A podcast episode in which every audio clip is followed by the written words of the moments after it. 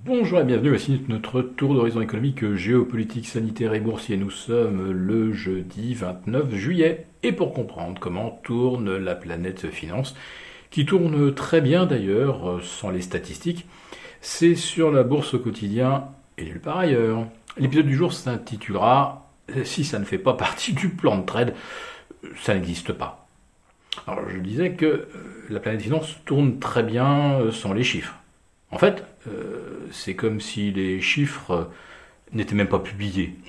Tenez, on vient d'apprendre à 14h30 que la croissance américaine, que l'on anticipait à 8,4, il suffisait de prendre la courbe d'accélération des trois précédents trimestres et de la prolonger, on obtenait effectivement ces 8,4.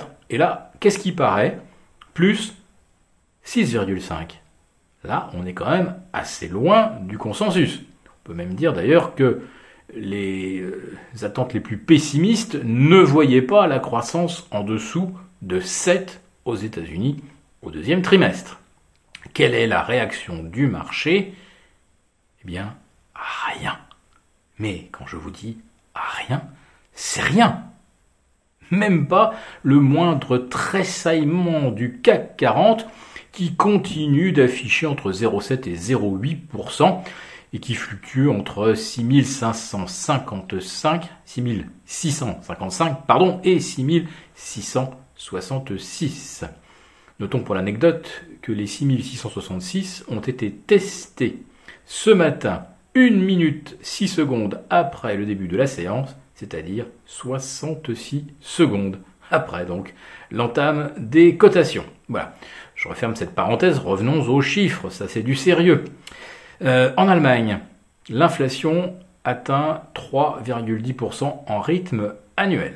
Le consensus tablait sur 2,9%. Vous aviez bien quelques pessimistes qui envisageaient éventuellement 3%. 3,10%, c'est au-delà.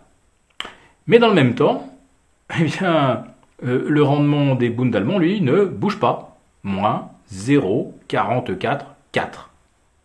Faites euh, le calcul, euh, vous avez donc une rémunération euh, négative de moins 350 points sur votre épargne longue.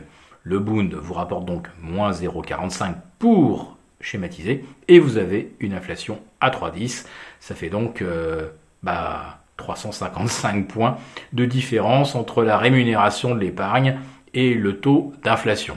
Alors même si on revenait à 2% d'ici, pourquoi pas juillet 2022, ça vous fera quand même une belle jambe et probablement 3% perdus sur la valeur de votre épargne. Mais il reste les actions naturellement.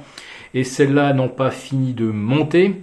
Ou en tout cas, euh, les, les, investisseurs estiment qu'on a encore bien le temps de se préoccuper d'un tapering aux États-Unis. Tapering veut dire réduction du volume des achats de la Fed. Euh, ça a été évoqué hier par Jérôme Powell, un petit peu après 20 heures. Réaction de Wall Street Rien. Euh, les indices US sont même euh, montés un petit peu avant de, de, rebaisser à la clôture pour retrouver leur niveau de, de la mi-séance en fait. Voilà, donc on a vraiment l'impression, comme je le disais dans le titre, que si un événement ou un chiffre ne fait pas partie du plan de trade, il n'existe pas.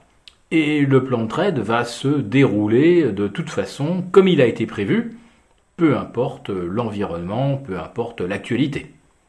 Et ce qui importe aujourd'hui, puisque nous sommes à la veille de la fin du mois de juillet, qui pourrait donc être euh, le neuvième mois de hausse consécutif à Wall Street, eh bien, euh, ce qui compte, c'est de tirer les indices pour terminer le mois au plus haut. Alors pour l'instant, nous sommes à 1,2% de hausse pour le Dow Jones, 1,8% pour le Nasdaq et 2,4% pour le S&P 500.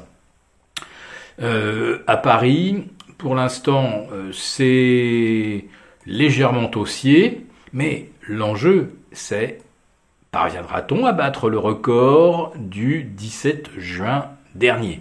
Et si on terminait au-delà des 6666, évidemment, eh bien, on célébrerait un nouveau raccord absolu. Et sur le CAC 40 Global Return, on serait un petit peu au-delà des 18 900. On viserait évidemment euh, le score rond des 19 000 demain pour finir là aussi le mois euh, de juillet au zénith. Alors, que ce soit pour le CAC 40 ou pour euh, le CAC 40 Global Return, la performance est d'environ 1,5%. Vous voyez, donc ça se situe euh, à mi-chemin entre la perf du Dow Jones et la perf du Nasdaq. Les valeurs françaises n'ont pas démérité. En tout cas, euh, depuis la mi-juin, parce que quand on regarde sur les trois derniers mois, clairement, le Nasdaq, le S&P ont l'avantage avec euh, un enchaînement de records absolument euh, phénoménal. Un petit mot quand même des trimestriels avant euh, d'en terminer. pour l'instant, ça, ça c'est bien meilleur que prévu, oui, ça c'est sûr.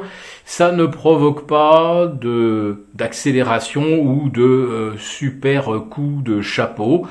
Donc ça prouve une chose, c'est que entre des chiffres qu'on attendait bons et ceux qui paraissent nettement supérieurs aux attentes, ça veut dire qu'en fait les attentes étaient bien supérieures au consensus. Donc euh, tout va dépendre maintenant euh, de l'attitude de la Fed et on a a priori maintenant jusqu'au 26 août euh, pour pour prendre ses dispositions, éventuellement s'alléger un peu, euh, mais il n'y aura pas de nouvelles indications avant Jackson Hole. Voilà.